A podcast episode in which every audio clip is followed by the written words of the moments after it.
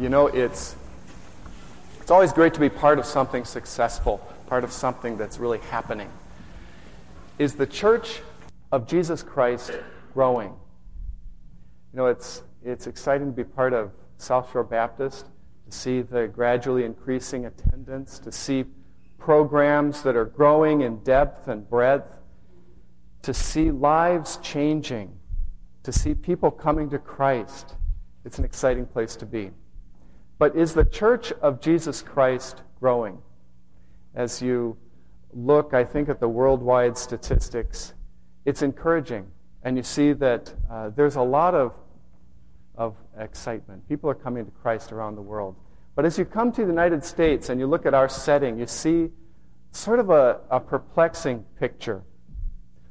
Over the last 20 years, we've had a movement among the Bible believing churches called the the church growth movement.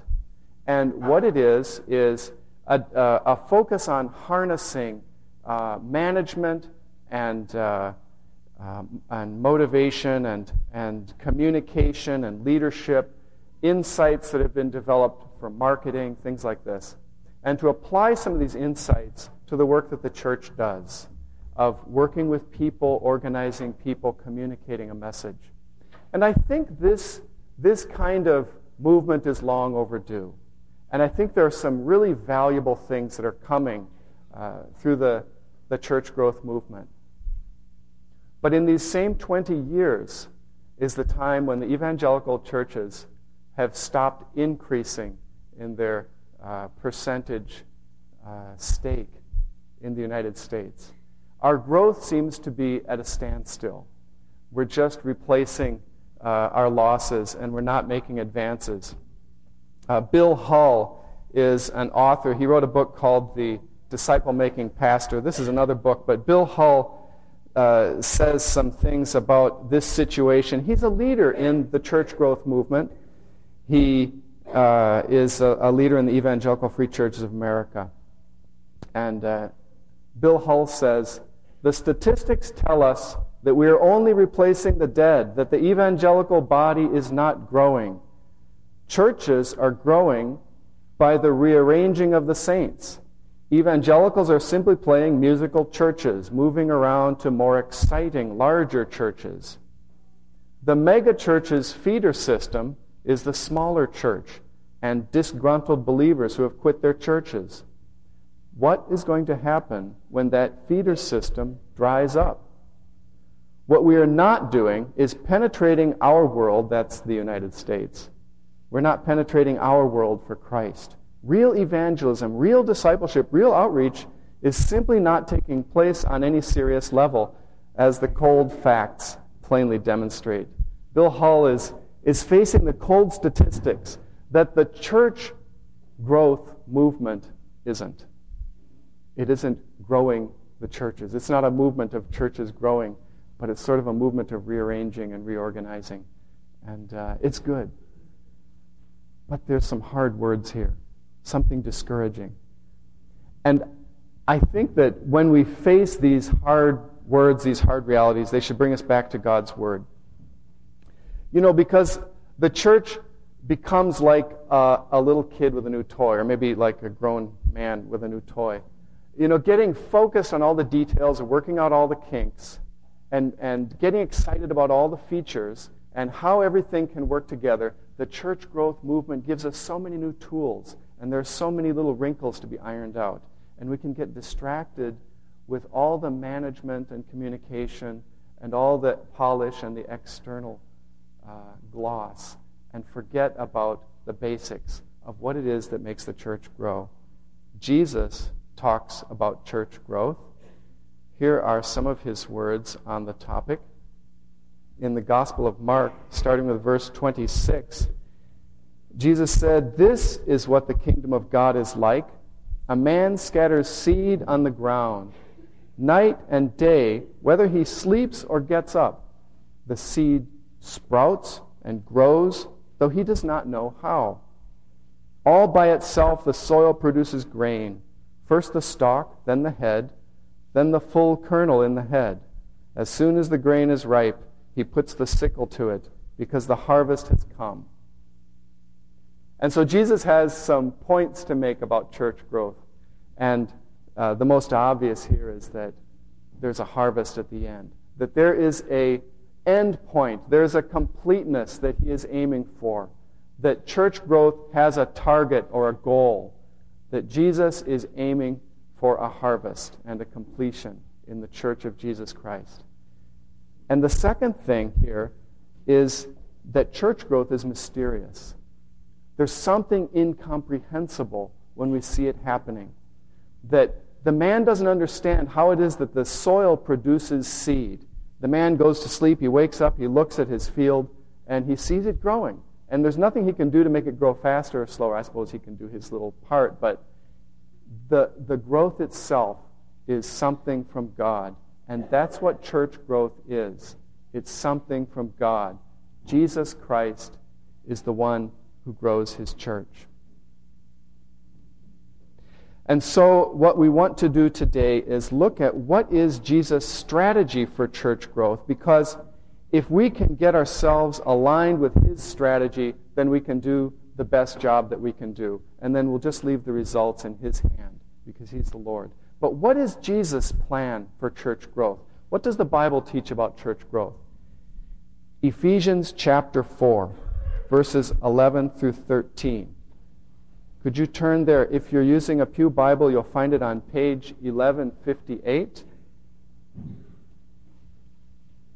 Jesus' strategy for church growth results in a kind of maturity where people become more and more filled with Christ. Real church growth is when people become more and more filled with Christ. And Christ is at the center of real church growth. Ephesians 4 11 through 13. It was He who gave some to be apostles, some to be prophets, some to be evangelists, and some to be pastors and teachers, to prepare God's people for works of service, so that the body of Christ might be built up until we all reach unity in the faith and in the knowledge of the Son of God and become mature, attaining to the whole measure of the fullness of Christ. So, what is Christ's strategy for church growth? Verse 11. It was he who gave some to be apostles, some to be prophets, some to be evangelists, and some to be pastors and teachers. Christ's strategy for church growth begins with giving special gifts to special people, raising up special leaders by giving them special gifts, so that it's, it's this miracle, this mysterious event of Christ Himself working among His people, uh, pouring out special gifts on special people. And so, uh, he, he, he first gives in verse 11 uh, foundation laying gifts, apostles and prophets. So, how, what is Jesus' strategy for building his church? Well, he gives special gifts to special people. And what is his strategy? It is to lay a foundation, to give foundation laying gifts. And so he, he calls the apostles and prophets, which Paul calls in chapter 2 of Ephesians and verse 20, he calls them the foundation. He says that the church is built on the foundation of the apostles and the prophets, with Christ Jesus himself as the chief cornerstone.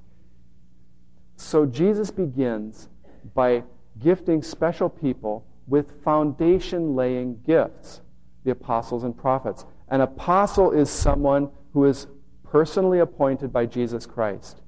And a prophet is someone who speaks from God. And these people, the people that Jesus appointed personally, are all dead now. And now the question is are there prophets today? And that's a difficult question. There are people who argue different things. Some people uh, say, yes, there are prophets today because God is the same God who he, who he always was, and he gives the gifts as ever. Other people try to say, no, the Bible says that those gifts have passed away, and they try to find you know, places like 1 Corinthians 13 that talk about how prophecy passes away. And they say, You see, prophecy has passed away. And uh, so there's this debate that goes on. And I find both sides uh, difficult and confusing. I, I take a middle position. I don't believe in just going for the average, but in this case, I, I think the middle position is right. You know, the problem with prophecy, if I stand up here and prophesy and tell you, uh, God has said that your pet will go to heaven and be with you. And then someone else comes up and prophesies and says, God has said that the souls of animals cease to exist when they die. Then what are you going to do with that?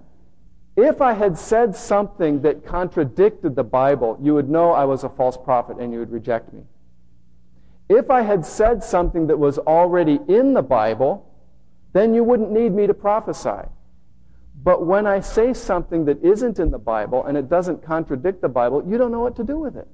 You can't test it with the Bible because it's going off beyond the Bible. If I tell you, God has said to me that the church ought not to build the Family Life Center, we should take all of the money and buy food because a famine is coming. Well, you know, the Bible doesn't really talk about that, and you're not going to be able to test what I say from the Bible. What can we do? We can test the prophet and start looking at me, whether I'm really the kind of person that God is going to speak through and bring this kind of message today. And for 2,000 years, the church has been testing prophets and really hasn't been finding a lot since the days of the apostles, when there was an apostle there to say, Yes, this is a prophet. What he's saying is the word of God. Listen to him. And so the apostles and prophets were gifted by Christ to speak the word of God. Christ personally appointed the apostles, and the prophets spoke from God with authority. And when Christ laid the foundation, he didn't lay the foundation for only one generation, but he also gave the gift of inspiration to those people so that they could write God's word for all of the ages of the church. So that even in our time, we have the sure foundation. You have a copy of it uh, there in front of you in the pew rack. You have a copy of it at home. If you don't have a copy at home, ask me. I'll give you a Bible. And so the Bible is our foundation. Jesus Christ laid a foundation for his church, and this is his strategy. And then Christ's strategy involves also giving, building gifts, the gifts for building on the foundation. And so if we look here in Ephesians uh, 4:11, he gave some to be apostles and prophets, and some to be evangelists, and some to be pastors and teachers. And so the, these are the building gifts. And so there are the people in the church who build on the foundation, who build up the saints. Um, so the work of a, of a pastor, the work of an evangelist is to go and tell the people who don't know about Christ and to start churches, like missionaries. Those are evangelists. The work of a pastor and a teacher is more inside the church. It, pastoring has to do with like being a shepherd and having concern to care for the spiritual welfare of people. Uh, so pastors or elders uh, are, are caring for the spiritual welfare of people. And then teachers, of course, are teaching the truth. Pastor and teacher are very closely linked in this verse, and uh, they, they are very closely linked in the work that they do. Pastor and teacher are sort of like one job, and they, they work together, even if the job is split into different people. So, the body of Christ according to Christ's own strategy for church growth, includes special people with special gifts. In other words, the body of Christ is not like a set of checkers. On a checkerboard, every piece is the same. Every piece is interchangeable. They all have the same moves, they all do the same thing. But the body of Christ is more like a chess set, where you have different pieces with different abilities and they have different roles and, uh, and different uses on the chessboard. But the thing about the chess set is you know that the king is not in charge. In fact, the king is one of the most useless pieces. The one who's in charge of the chess set is the player. And the one who's in charge of the Church of Jesus Christ is the one who places each one where he wants and who moves the pieces and uses them according to his plan, to, according to his infinite wisdom, according to his beautiful and glorious will. He moves each member of the body of Christ and places us where he wants and uses us. So, uh, the body of Christ is not like checkers. It's not about individualism. It's not that, we're, that we should be anti clerical or against the idea of having clergy. The body of, of Christ is more like a chess set. It's not like a game of Simon Says. Yes, there are leaders in the body of Christ, but it's not like Simon Says, where you got one guy who's the leader and he tells everybody, okay, Simon says, raise your right leg.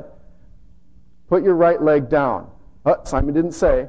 Simon says, put your right leg down. And so everybody has to do what Simon says. And everybody's eyes are on the leader. And you know, there are Simon Says churches where the leader is the one who leads and the people all have to follow. And there is a division in the body of Christ then between the leaders and the followers. And there are different kinds of Christians, the leaders and the followers. And don't try to do what Simon does, just do what Simon says. Because nobody in Simon Says stands up and says, Simon says, except Simon. And in the church, when you have a church that's a Simon Says church, then you have problems. Because everybody's eyes are on the leader. But we should be like the chess set. Everybody's eyes should be on Christ, the player. And he's the one who guides the whole game. So Christ's strategy is to call special leaders, but they are leaders who aren't really leaders. They're special, but they aren't really special. They're sort of authorities, but they aren't really authorities. And so, how do they get their job done? How do the ministers, how do the, these gifted people do anything when they're sort of in this, this hazy in between state of being leaders who aren't really the leaders? And the way that the, the, uh, the gifted people in the church do their work is through a multiplying ministry. It's a multiplying ministry. Verse, uh, verse 12. Christ gave these gifts, verse 12, to prepare God's people for works of service, so that the body of Christ may be built up. So, the first thing that we see about how uh, gifted people in the church do their ministries is that they focus on people, they prepare God's people. The New Testament, interestingly, never says that in the church there should be priests. Because in the New Testament there is only one priest. That's the Lord Jesus Christ. The New Testament says there should be elders or overseers or pastors. There are different terms that seem to be for the same thing. But the difference between a priest and a pastor is this a priest works with his back to the people, and the pastor works with his face to the people. Because the work of the shepherd is to care for the sheep, but the work of the priest is to go and talk to God for the people. But we have a priest who has his eyes on us. We have a priest who's seated at the right hand of God and has his eyes on us. So we don't need a human priest. So the, the gifted people in the church do their work by focusing on people, and they do their work through the people. And that's what Paul says here in verse 11. He says it was, uh, verse 12, to prepare God's people for works of service. So the, the gifted people in the church are more like coaches, like teachers. The, the teacher succeeds when the student learns and achieves. The coach never scores a point. It's the team members that go and score the points. The coach can ruin the game. The coach can ruin the team, but the coach can never score a point. And that's more how the, the gifted leaders in the church are. They're busy equipping and preparing God's people for the works of service. The works of service are done by God's people. So it's not like Simon says. Because the works of service are really being done by everyone, it's a multiplying ministry. And then, uh, again, how, how do these people work? The way that they work is when all the parts of the body are working together. You know, the, uh, the gifted people in the church are not like auto mechanics or lawyers or brain surgeons who do the job for you. You know, if I need brain surgery, I don't want my brain surgeon to teach me brain surgery. I just want him to know his job and to do it and really not tell me any of the details. But the gifted people in the church need to equip me to be a gifted person in the church so that I can be like them. And then the way that the body of Christ is built up in verse 12 is that the people are prepared for the works of service so that the body of Christ may be built up. There's cooperation. All the members of the body are involved in the work of the ministry. And that's how the church grows. So you have a calling, somewhat at least, as an evangelist. There's a world out there that you're connected in. And the goals are not scored on the sidelines where the coach is sitting. The goals are scored in the field where the players are playing. You're the one who is scoring the points. You're the one who is achieving the growth in the body of Christ. Where you are and where God has placed you in the world. So you're an evangelist. You're a missionary, so to speak, in the place that God has put you and called you. Christ needs to be lifted up by wise people who are filled with Christ and gifted by the Holy Spirit in the marketplace, in the workplace, in the culture, in the arts, in the sciences, in education, in government, in the military. Christ needs to be lifted up in all these different areas, and you're needed. Um, you have a calling like a pastor Christ gave some to be apostles and prophets and pastors, evangelists, pastors and teachers, uncles, aunts, brothers, sisters, parents, neighbors. You have a responsibility for spiritual care for people who are around you, to watch over the spiritual welfare of people who are around you, of teaching them, of knowing God's Word, of knowing what the foundation is and knowing how to help someone else connect with it and grow in God's Word. So, this is how the body of Christ grows as the specially gifted leaders are multiplying and increasing. And so we become more and more, I guess, like a chess set, a, a checkerboard, after all, in the end, because in the end, everybody is becoming more and more gifted and completed in that way. So, what is the end point? You know, in everything that grows, there's a, a, completion. An elephant is, you know, grows a tremendous amount, but it stops growing finally when it becomes a full-grown elephant. And uh, you know, the mustard seed you planted in the in the field, and it grows very, very large, so large that the birds of the air come and rest in its branches. Jesus said, "That's what the kingdom of God is like." But it reaches a point where it's finished growing what is the end point for the church? What is maturity for the church of Jesus Christ? Verse 13. Until we all reach unity in the faith and in the knowledge of the Son of God and become mature, attaining to the whole measure of the fullness of Christ. Three key words until we all reach unity unity in the faith and in the knowledge of the Son of God, and become mature. And of course, that's the key word. It's all about maturity. But the question is, what's maturity? And he's defining it more broadly here in verse 13. It has to do with unity, and then until we all become mature, attaining to the whole measure of the fullness of Christ. What's maturity? It's fullness of Christ. And so, maturity involves unity.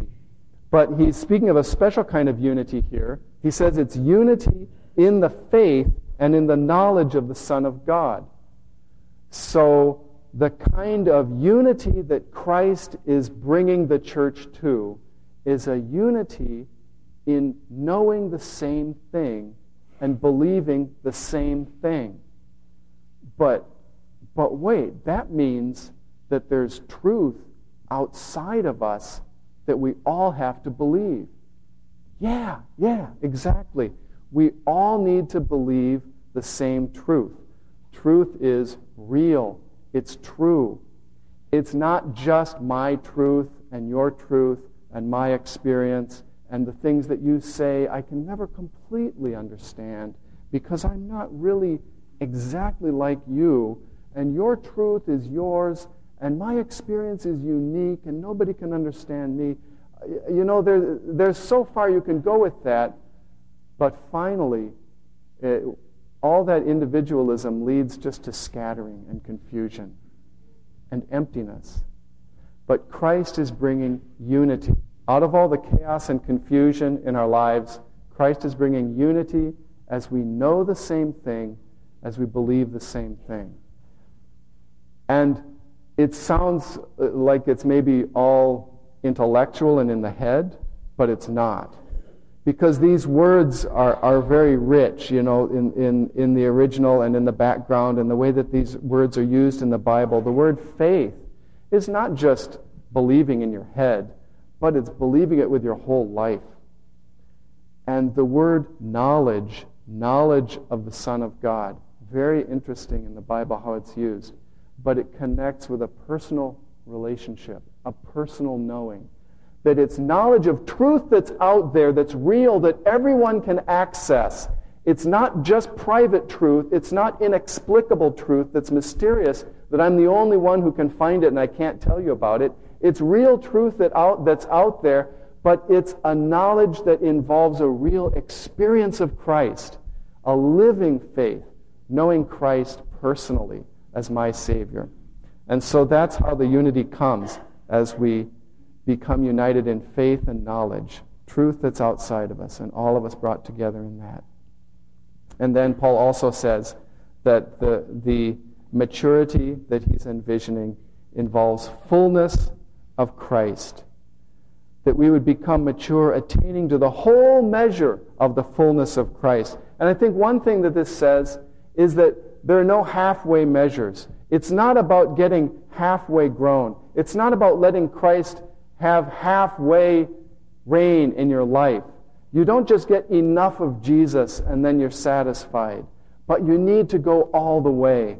You need to uh, let nothing hinder you, nothing stop you. You know, when things grow, they don't take a vacation. Sometimes we wish that children would take a vacation from growing and just stay at one spot for a while. Uh, but you know, uh, when things grow, they never stop growing, uh, except for Christians. When, when the bird is, is growing, the baby bird in the nest, and it reaches a point where uh, if it grows anymore, the mother bird is going to have a hard time running around fetching worms or whatever to feed it. And, uh, you know, if it keeps growing, uh, you know, the nest is going to become too small. It's going to become too crowded. And so change is looming because of growth. Growth brings change, and change is threatening, and we don't want change.